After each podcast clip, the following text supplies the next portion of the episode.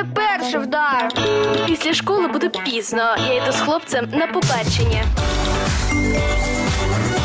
Статус мама. Найкраще для дітей.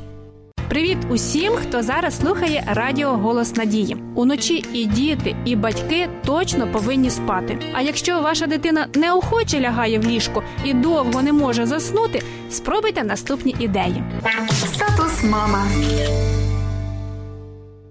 Масаж. Монотонні, неквапливі рухи, ніжні дотики та погладжування заспокоюють і розслаблюють. До речі, не лише дітей.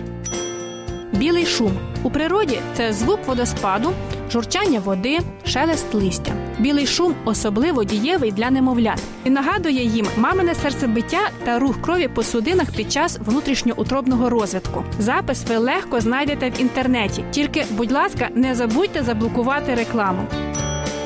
Запах мами. Покладіть у дитяче ліжечко біля подушки свою футболку, яку ви одягали. Це дасть малюкові відчуття безпеки і вашої присутності. Регулярність. Зробіть традицією, наприклад, історію на ніч, теплу ванну, вечірню сімейну молитву. Якщо вони увійдуть у звичку, в дитини сформується умовний рефлекс на сон.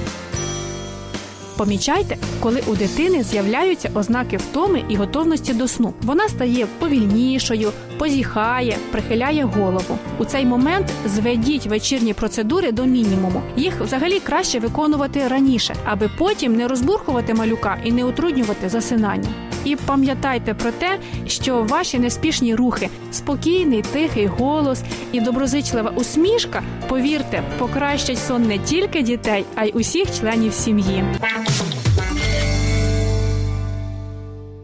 Друзі, на завершення хочу попросити вас, навіть якщо ви дуже стомлені увечері, а дитина все ще не спить і щось хоче від вас, зберіть усе своє терпіння, згадайте, як ви її любите, і не проявляйте роздратування. Інакше дитина засне, а ви будете жалкувати. Тому нехай Господь допоможе нам завершувати кожен день на позитиві. А вночі нехай ніщо не заважає спокійно спати.